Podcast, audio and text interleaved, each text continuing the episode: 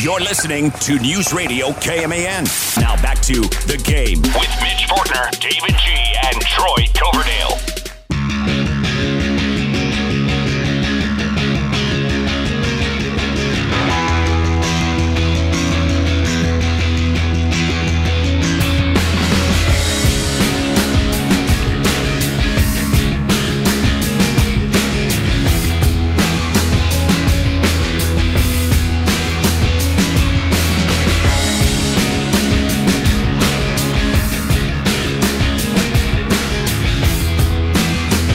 It is hour two of The Game, the game after work, the game after dark. That's starting to turn around, thank goodness. Happy New Year. five three seven, one three five zero is our number. Most likely in the next segment we'll be able to take your calls, as I do want to talk a little Marquise Nowell, because I put it out there that I felt like, hey, maybe this guy's kind of the best player in the Big twelve. If, uh, you know, other stats are more important than points and rebounds. Even though he's still scoring a decent amount of points, I grabbed all the rebounds in the world. But I'm, hey, I'm saying I could bring an argument to the table, all right? I know there's some good players in the Big twelve that are not named Marquise Nowell and play for K-State basketball. Mm-hmm. We'll get to more of that later on. Plus, uh, who could be the next coach of Texas? Names are already being thrown out there, guys, as candidates. Like, serious candidates, and there was one brought up that I wasn't too happy about, but I don't think it's anything to worry about. Plus, number one song of the day, and Ask Us Anything, all coming up as well. We just got him on the phone. We are good to go. We are now pleased to be joined as K-State football has come to an end in its twenty twenty-two season with a loss to Alabama in the Sugar Bowl. Former Cat and lawyer Curry Sexton now joins us on The Game. Curry, if you don't mind, I actually kind of want to get into the lawyer stuff real quick. Have you been paying attention to the Chris Beard story today? I have. Well, I'd love to hear your take on what is taking place right now. Basically, what we've been seeing is like a legal back and forth between Texas and the lawyer for Chris Beard. Do you have an opinion on what's been going on today? It's it's fa- it's both fascinating and surprising from, from my point of view. I think, given the the situation and the magnitude of it, I mean, not only not only the the alleged events, um, the, the the you know that happened a few weeks ago, but also um, his termination today. I think it's it's all it's all very surprising. I think you know I I, I, I didn't foresee Texas firing Chris Beard. Um, you know, I we, we've we've come to. to know or expect sometimes in situations like these that these, you know, that these um, unfortunate situations can sometimes get swept under the rug with with success, and ultimately money is the is the driving factors in making these decisions. So I was surprised to see Chris Beard get terminated. Um, the and, and, and the back and forth has been really fascinating to watch, because it, it really is it, it, it perfectly encapsulates, you know, what, what this issue, you know, may look like or does look like from a legal perspective. Um, so many times people get, you know, when you're when you're thinking about what he's done from a criminal perspective and what that would look like in a civil court, a lot of people conflate those two. And I think that's what his legal team has done, um, probably for obvious reasons. But they're saying, look, he's not going to be charged, so he's not, he's not done anything wrong from a criminal perspective. You can't terminate him for cause, and they're saying, you know, whether he's whether he's charged and convicted or not does, doesn't impact our ability to terminate you for clo- for cause based on based on what you allegedly did and all of, all the evidence that we've gathered related to that. So I think it's just an interesting dichotomy between the civil side and the criminal side, and and it's it's been um, you know it's been really fascinating to watch it play out. So do you feel like this was good lawyer work on the behalf of Chris Beard? I think it's, I think, you know, to some degree, probably grasping at straws. Mm-hmm. Um, uh, in, in today's day and age, it, it's, it, it is, as we all know, it's very hard to overcome the, the public percep, you know, the public perception and, and, and the way that the events of, of, you know, that the, you know, him being him being arrested late in the night and that coming out the next day, the way th- those events transpired put Chris Beard in a really, really terrible spot, both from both from just an optics perspective and, and from the perspective of, you know, his future with, with you know, the University of Texas. Um, and, and, and so I think, you know, obvi- obviously with all the money that he's owed and some of the success that he was having, his, his you know, one of his pro- primary goals was probably to maintain his position. And so I think, you know, they've done what you would expect them to do, but I do think that, that there has been some good lawyering on the part of the University of Texas here. Um, you know, despite a lot of the public backlash and the outcry, they they kind of they, they they they were took things very slow. I'm sure they gathered as much information and evidence as they could um, related to the incident, and then ultimately made the decision to terminate his, his employment for cause. And, and And, you know, that doesn't happen very often in collegiate in collegiate athletics. And so I think for them to do that, especially in the midst of, of one of their better years in recent memory, um, was, was surprising. Now, one more question I do have about this this certain situation. I know, you know, Texas, it's a different state. Things might be a little bit different. And, and let me know if you just don't have the knowledge about this. But also, you know, his, his fiance has recanted a, the previous statement And, and and kind of taking her words back of what she had previously said when the arrest took place that night when the police talked to her, and uh, you know basically just took her word back, um, but yet the, the charge still stands. Is what what do you think about that? Is that is that strange, or I guess what's the legal side of that? Yeah, I guess I I guess I haven't been closely tracking that side of it so much. I I I, I would imagine that if, if she is not, if she's not going to press charges, or if she's going to, to rescind, you know, her pressing charges, that that will eliminate the, you know, any, any sort of criminal, any sort of criminal issues that he has. It's typically how that works. And so I would imagine that that's something that, that that's something that will come in the future. And I think that was highlighted a little bit by Beard's, Beard's lawyers and some of the back and forth that we saw today. So yeah, I mean, if, if she's now recanting on on her, you know, her statements um, and allegations that were made on the night of the on the night of the event and, and, and days thereafter, then I would I wouldn't anticipate him being prosecuted for that. And and, and you know, quite candidly, I think that was something that, that everybody everybody expected, or many people expected. Reading up on this, shortly after he was arrested, there was a lot of speculation that that you know that that, that the allegations Um, would be recanted, and that this would end up being, you know, they, they, they would try to paint this as a non-issue.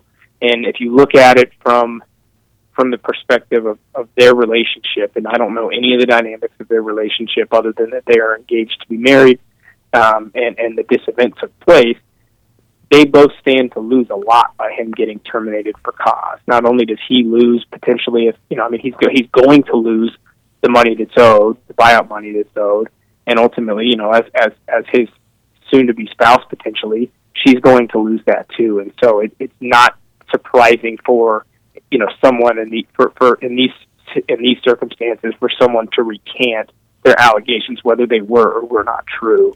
And and we'll probably never know. Okay. Well, I'm glad you're a lot smarter than me, Curry. I'm I'm glad we we got a uh, former cat that's also a lawyer that could fill us in on these things that. Uh, no no way I'm going to comment on those kind of things, because I would speculate and it would maybe go a little bit too far, and I'm glad you, you're, you're here to help us out. So let's let's talk cats here. I, I would imagine you, d- you didn't make it to New Orleans? I did not. I did not. I wish I would have, but I didn't. I, I guess the part of the game I'd like to ask you about is I, I guess your thoughts on the decision-making by Chris Klieman there on that last drive of the first half, going for it on fourth down three times. The the last one, unfortunately, didn't work out close to the goal line. And then taking the timeout when it looked like Alabama was ready to just take it into the locker room, up uh, four points. And then the onside kick to start the third quarter was very aggressive. Yeah, you know, I, I was I was perfectly comfortable with with the decision making up and up up to the point where we turned the ball over on downs. I think on that on that drive, you know, you get you get you get two fourth down conversions, and there was. There were, it would have made no sense then to kick a field goal inside the five-yard line. It, you know, you were going for broke at that point, and unfortunately, we weren't, we weren't able to convert on that fourth and goal opportunity, despite you know Ben Sinnott being open. But so I was perfectly fine with everything that, that took place from you know during the course of that drive. I think the, the you know pr- the, the understanding amongst the coaches was probably that Bama's going to score a lot of points, and we are. And, and, and we're not going to, um, and, and, and you know, so we need to be able to put as many points on the board as possible. And so obviously seven is better than three. So completely understood that. I did take issue with the timeout. Um, I think that that was us being a little bit greedy. You know, you stop them, you stop them to a short, you hold them to a short gain on first down. There's fifty-five seconds left. You think, hey, we have an opportunity still to get some points on the board before half. And obviously then that, that gives Alabama the opportunity to, to go down and, and score. I think had we not called a timeout, they probably were willing to go into, into halftime um, as things were, knowing that they were getting the ball back to start the second half. And so I think we, we sort of, we we sort of, you know, teased them into into trying to go down and get some points on the board before half, which they did, and I think that sort of led to a, a little bit of a spiral. I thought the, uh, you know, I thought the, I thought the onside kick to start the second half, seemed, you know, seemed a little bit desperate. Um, I didn't know that it was, ne- I don't know that it was necessary in that situation. I mean, it was only, it was only twenty-one to ten, um, and, and and I, you know, I just think it, it you know, it, that offense was hot. Uh, Bryce Young was on fire, giving them the ball uh, on, on our side of the field. Just, I think, really kind of led to a second half to forget. And, and so I, I was not thrilled by the timeout call and the onside kick call.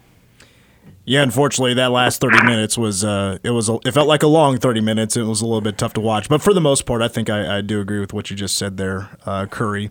Um, with Alabama just you know, proving to be a little bit faster, a little bit stronger. You know, the secondary had a tough time keeping up with those uh, wide receivers and the running back Jahmyr Gibbs out of the backfield, catching a few balls. Uh, we found out Deuce Vaughn is not going to come back for another year of eligibility. After three seasons, he is uh, going to try out. He's going to try to make it work in the N F L. I do not blame him for that. I think if he thinks his time is ready, absolutely. He's still going to go down as one of the greatest Wildcats of all time. But I've been asking everybody, do you have a favorite Deuce Vaughn play that stands out to you the most? You know, I, I th- this is probably one that you hear a lot, but but my favorite is probably when he uh, when he mixed up Gavin Potter in the flat back in two thousand twenty.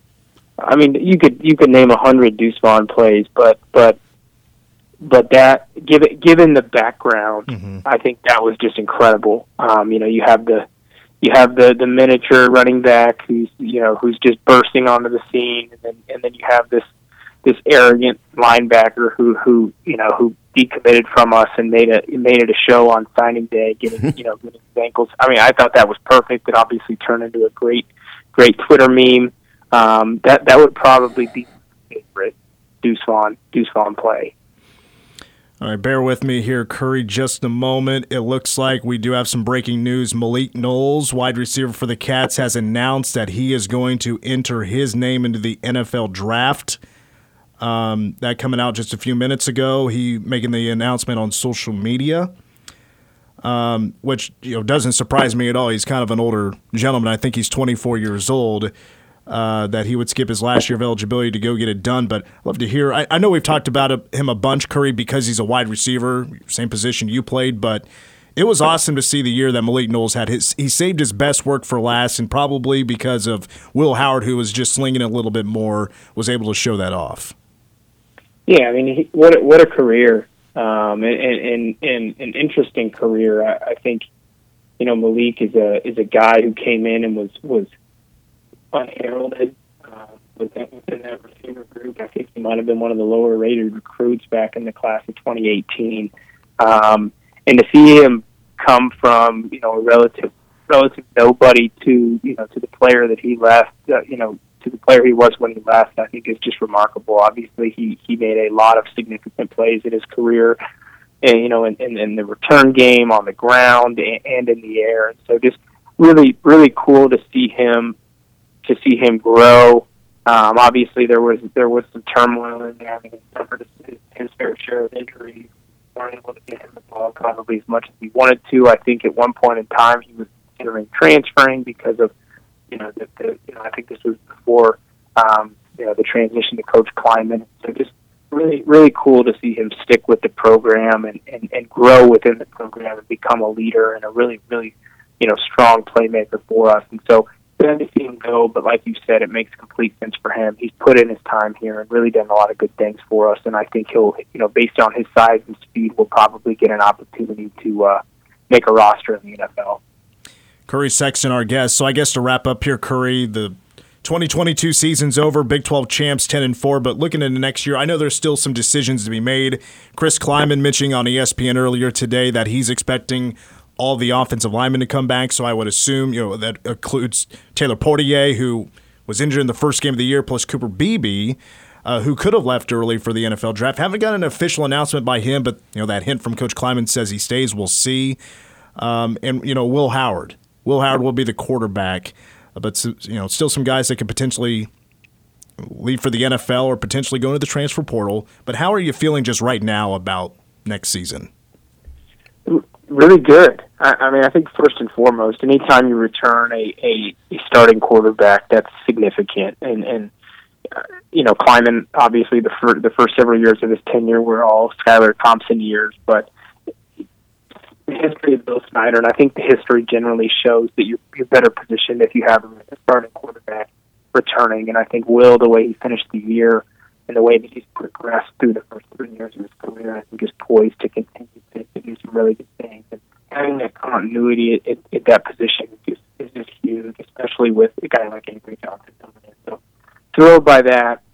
I think obviously if you can get your five offensive linemen back and bring Taylor Portier back into the mix, and then and then also, you know, add some of these young cats in there, I think we're, that position group should be one of the strongest in the conference next year. And then, you know, you, you return a guy like Ben Sinnott.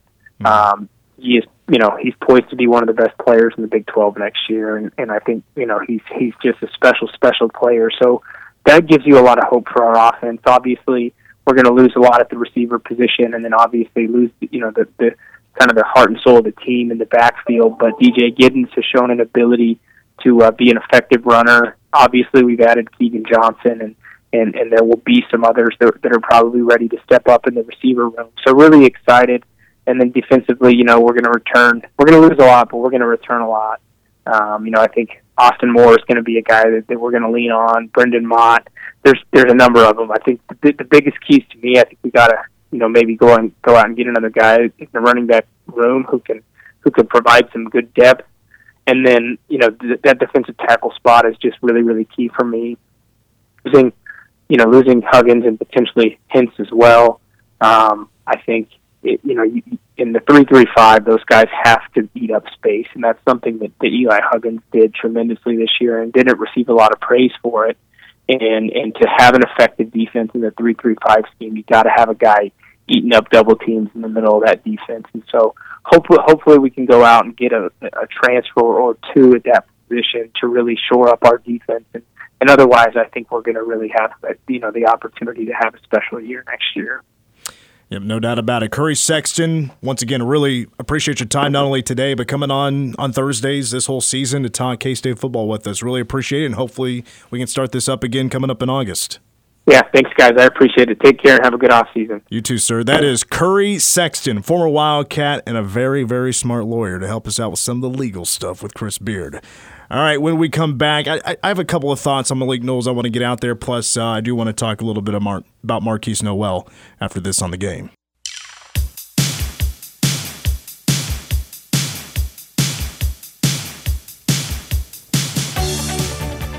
Joe Lunardi's latest bracketology has been released. Kansas State is now a four seed. And I think the last bracketology was an eight. Was a seven. Seven. With the possibility of moving up to a six had they won at Texas. So this takes into account not just winning at Texas, but winning emphatically at Texas. one hundred sixteen points, the most points ever by a K-State basketball team in a game. I mean, they did also allow one oh three. Am I the only one that cares about that? Okay, I mean, that was a pretty solid pretty solid effort. They had to put all the effort offensively if they wanted to break records. Uh, welcome back to The Game. Mitch Fortner, Troy Coverdale, and Travion Berkland is running our board today. five three seven, one three five zero is our number. We just found out a few moments ago on social media, Malik Knowles has announced that he's going to forego the rest of his eligibility with K-State, which would have been one more year, and he has declared for the N F L Draft. Uh, I'm, I'm very happy with this decision for him. Would have loved to have him come back. I got him mixed up with Cade Warner. Cade Warner's twenty-four. Malik Knowles is twenty-two, but this is his fifth year already in the program. Mm-hmm. Redshirted uh, in twenty eighteen. He played in just three games, and then pretty much j- just about played Well, twenty nineteen had had a I think was that the year he dealt with an injury, had to sit out a game. Maybe it was, uh, but we do know. I mean, Malik Knowles early in his career was dealing with injuries. Um, it also affected him, I know, in twenty twenty. I think he missed a game or two in twenty twenty, but then twenty twenty-one we got what we felt like was a pretty healthy Malik Knowles. He showed some flashes, showed, showed that uh, also, and, and of course in his career, special teams-wise, amazing. Oh, yeah. But when it comes to, I, I guess what was missing from his game was like big receiving games and just being a dynamic receiver. To me, that didn't show up until this past season. I mean, before this season, he had yet to reach five hundred yards receiving. And this year finished with seven twenty-five. And I truly feel like the, a big difference was was that Will Howard was the quarterback. Now, this is not, I'm not taking a shot at Adrian Martinez. Without Adrian, K-State does not win a Big twelve championship. Correct. That is a fact. You you don't win at Oklahoma, potentially, as an example. Yeah, most likely. Most likely. I mean, four rushing touchdowns. But I, we just saw the passing game play at its best when Will Howard was at quarterback. Malik Knowles, I just felt like, and I this is eye test, but felt like I was getting a lot more effort and getting a lot more energy from not just him, but the wide receivers. And before this season, he had one game, one game where he had one hundred yards receiving. And this year he had three. And he had one thirteen against Oklahoma State, had himself a big game, one oh eight against Iowa State. Uh, also, I there wasn't a person I was more angry with this year than Malik Knowles when he had the ball punched out at the one-yard line in Ames. Yeah. And it rolls into the yeah. end zone. I was like, man, I was upset because I know he knew better. I know he knew better. I know he was more disciplined in that. And I'm now I'm glad we could just laugh about it because it is kind of funny. Exactly. Uh, the Cats won the game, and that's you know that's what helps make it funny. But he also had one eleven against West Virginia. I still I felt so bad for him in the Big twelve championship game because he was playing his ass off in the Big twelve championship game. He had a run for forty yards. He had a catch for forty yards. And unfortunately, on one of those forty-yard plays, he gets injured and he has to miss the rest of the game. And he was visibly upset in that Big twelve title game that that his uh, his game was over mm. because he was playing the few touches he had so far. He was putting up amazing plays, big plays, much needed plays that set K-State up for scores. His catch is what built K-State's momentum in the Big twelve mm-hmm. championship game. Mm-hmm. That crossing route where he catches it on the far sideline for a forty-yard gain. That was right after T C U missed their field goal. That was the momentum K-State was needing in that Big twelve championship game. The Cats would get it in the end zone on a fourth down catch by Ben Sinnott. I really appreciated Malik Knowles this season. I really did. I really appreciate him for his career. Special teams, he had so many highlights, of course. Um, can't forget the return against Mississippi State. I think that one maybe stands out to me the most because that tied the game. That was huge. That was a huge play in Klieman's first Power Five game yes. on the road in the S E C. That was a much needed play, and the Cats won that game by a score. I think that might be my favorite return. You know, special teams this year I thought was you know it was below average for sure. Just one kick for a touchdown. That was a punt in the Missouri game. Just thought the blocking just wasn't there like it has been in the past, and hopefully that's one thing they can really work on in this offseason. You saw the angle kicking this year because Texas was doing that, and then Alabama was doing it in the Sugar Bowl, and K-State had no answer and, and for that, it. And that's one of the things that the way that the game is played now in terms of being able to make a fair catch and still get the ball at the twenty-five if you're inside of the twenty, uh, being able to uh, kick directionally and keep it away from someone with the talent of a Malik. Uh, it, yeah, uh, teams just did not want to give opportunities to Malik Knowles or Phillip Brooks. Uh, Phillip Brooks calling for the fair catch on a kickoff in the Sugar Bowl was a bit weird. Yes, it was. I, I don't know if I'd wor- use the word shocking because I remember in the Texas game, I remember Derek Young asking the question.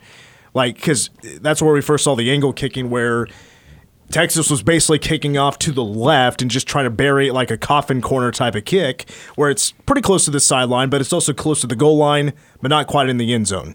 It's not deep enough to where you can let it go and let it bounce in the end zone. K-State wanted to return everything. Mm-hmm. So it'd start from their right, and then they would hesitate and go to the left. We've seen it a hundred times. And Texas made a play every single time. Alabama took a play a page out of that Texas playbook and used it against K-State, where the Cats did not have a good kick return all game long. Right.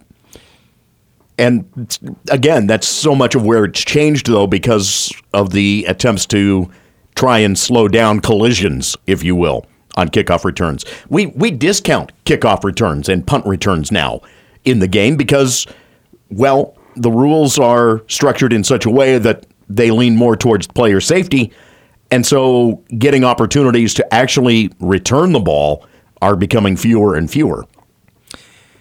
What, what I was getting to when I mentioned about Uh, Derek Young asking the question to, to Klieman after the Texas game. Basically, the answer to that question was, I mean, do you know how we got back there? He didn't answer like that. It wasn't like anything, you know, You're right. anything sassy. But um, you got Phillip Brooks and Malik Knowles back there. They are both very capable of taking one to the house, um, and they are very good at it.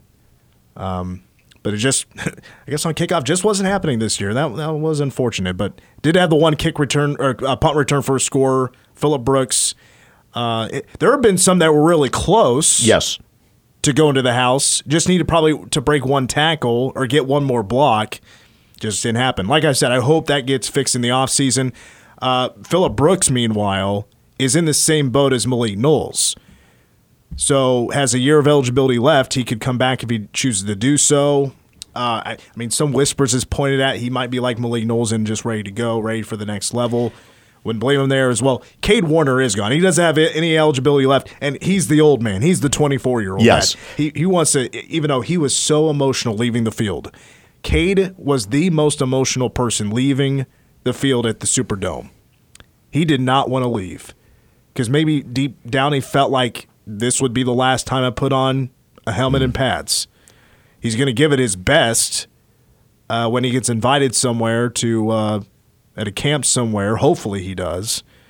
But one thing we know, do know that he, Cade Warner in football is not done. That's for sure. He's going to be a coach as soon as his playing career is done. But uh, when it comes to the starters, we didn't see a whole lot of depth this year from the wide receivers. So as far as the starters go, uh, probably not any of them are going to be coming back for the next season. And again, this is where it's the interesting shakeout now, because you start to see some of the guys that have been in the program five years but still have that one year of yeah. COVID eligibility left.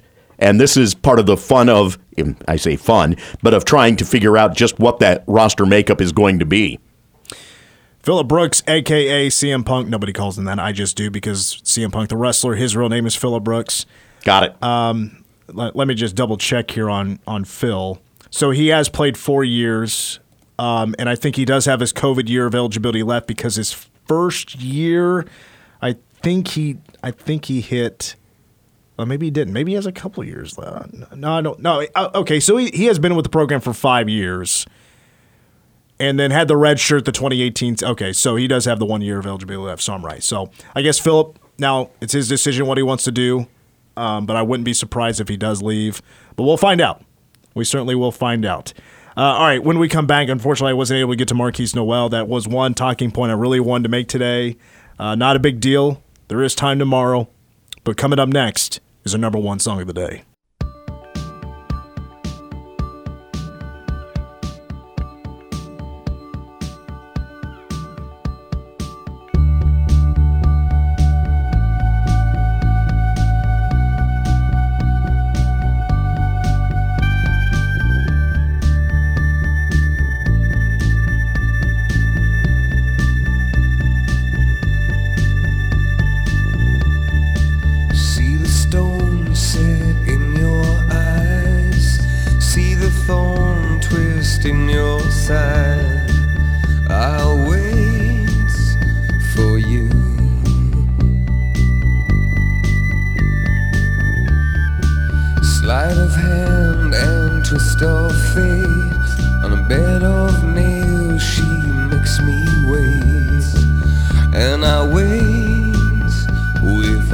You, with or without you. Wonder what this is what coaches uh, tell guys that are going to jump in the portal. Listen, we're going to do it with or without you. Am I right? Yeah. What round are we on? eleven. Hmm. And Trump's been nominated. Oh, yeah? From nineteen eighty-seven, With or Without You by U two, three weeks at number one. Big Steve saw what number what song I was going to play for uh, number one song today. He's like, dude, U two is a great band. I'm like, you know, they're okay. I'm surprised to even hear him say that, though. Yeah. I don't know. I just, I've never been a big U two fan. I remember Beautiful Day was big when I was like thirteen years old. A little nostalgia there. Desire is, I, I kind of like Desire. Desire, you know? Yeah, this album and Actung Baby are pretty good. Well, this album was huge. It, it was gigantic. Three weeks at number one, by the way. And by the way, this is also our four hundred fiftieth number one song of the day. Been doing this a minute. This really, with the album that it came off of, turned U two from a rock band to one that could actually hit the charts and sustain for a bit. Well, this is this was their uh, this was their first big song in the United States. These guys are from Ireland, and uh, Bono, The Edge, Adam Clayton, Larry Mullen. These guys, I've looked at their pictures. They don't look like they're good fighters. When U two gets drunk. What kind of what kind of Irish are they exactly? Seems a little tame for a bunch of Irish lads.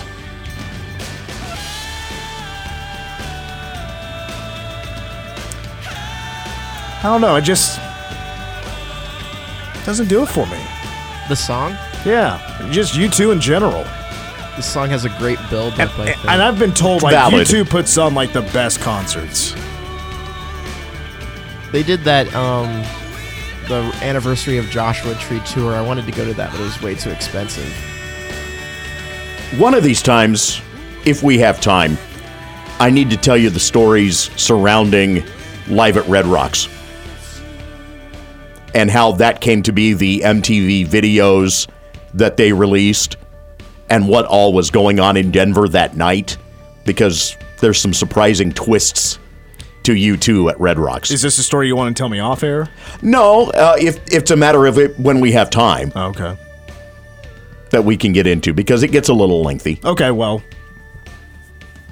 not the most time in the world right now. Exactly. No, and I get the people what they want. I, I'm just pointing out that we do have to delve into that, because you'll there's some there are some things to it that are rather humorous, and you'll just go, wait a minute, really? Give me give me three words that would detail this story that would. That would suck me in. Well, two of them are Neil Diamond. Okay. And the third would be rain. I don't know. I don't know if you have my attention. Let me put it this way. The videos look great. Red Rocks being Red Rocks, of course, the sound was great. The crowd wasn't what it appears on the videos. Okay. That, did they edit it with like a different crowd? No, it's just that the way that they shot it made it look like it was much more crowded than what it was. But they actually had performed in Boulder the night before at a bar. Is this story more interesting than Chris Beard being fired? Well, he, um, okay, not no, not necessarily. It's just the it's just the fun of it. Um, Can we bring a guest on that would give us an expert's opinion on it? Oh, yeah. There's plenty of guests that I could come up with on this conversation. There are quite a few on the music side in Denver that I could pull a, a favor from, I'm sure, and have this discussion. But the, the funny part about it is, for all of that, for all of that fame from those videos mm-hmm. that U two got and how they became the hot and up-and-coming band off of those videos specifically, and, and uh, it was Sunday Bloody Sunday specifically that, that was the trigger.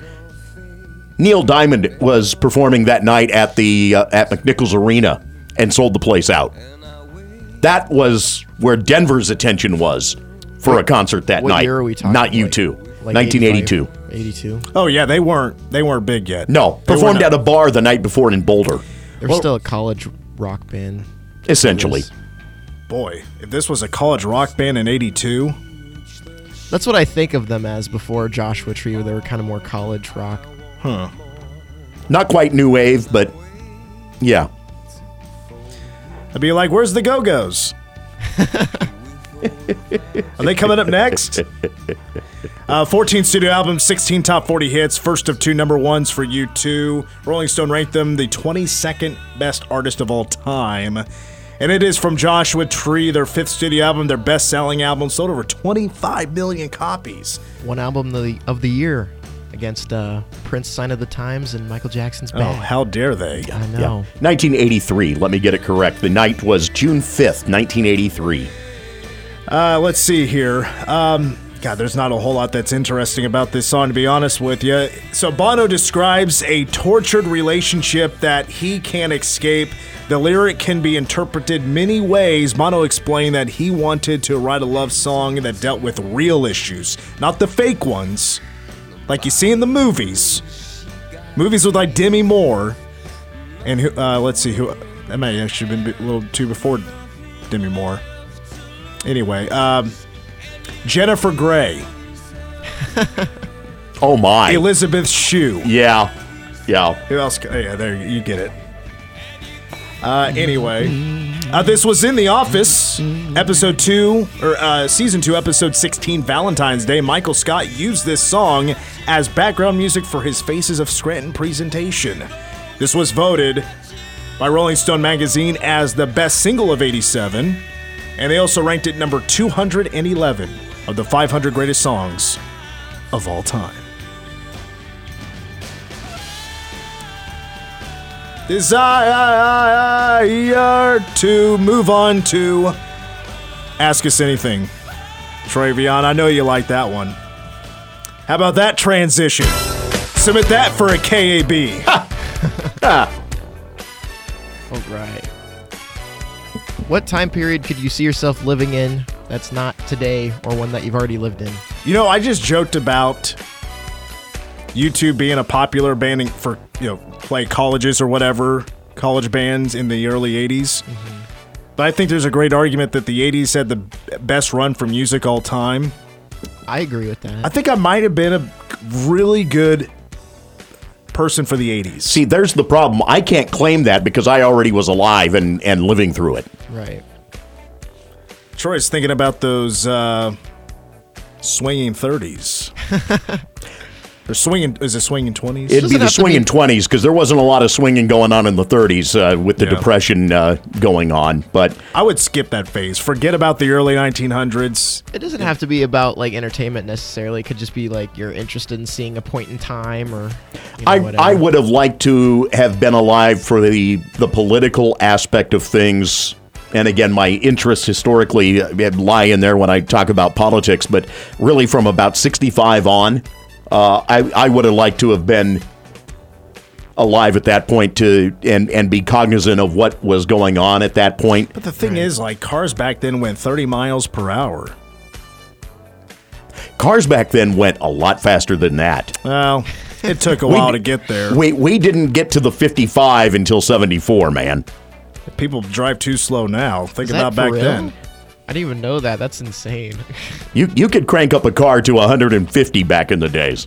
In the nineteen twenties? No, no, not the That's twenties. That's what I was talking no, about. I, where did you go with the twenties? No. I was talking about the mid-sixties, man. Oh, well, yes, oh, of course. Okay. I was like, if you were driving at thirty miles per hour in the sixties, that's crazy. Thank you. Okay, good. I'm glad someone else took it the same way I did. All was right. Was there a paved road in nineteen twenty? When did we get our first paved road? Oh, great question. Probably had to be in city somewhere. That's a good Google search here. I'm going to Google it. First paved road in America. How about this? This is a good good trivia right here. Oh, it was in the eighteen hundreds. How about that? Court Avenue in Bellefontaine, Ohio. Paved in eighteen ninety-three. When was that brick road that? in Manhattan made? Because it's the oldest road in Manhattan, right? Juliet? Mm-hmm. Yeah, good question. I don't know off the top of my head. I should. I don't. Where's Nick McNamara? He knows everything about Manhattan. He's lived here three years. He's off and taking care of some news business tonight. Okay. Uh, do you have one quick one you could squeeze in real quick? Got thirty seconds. Uh, if you could drive any car, what car would you drive? Uh, that would be a Shelby G T. Purple.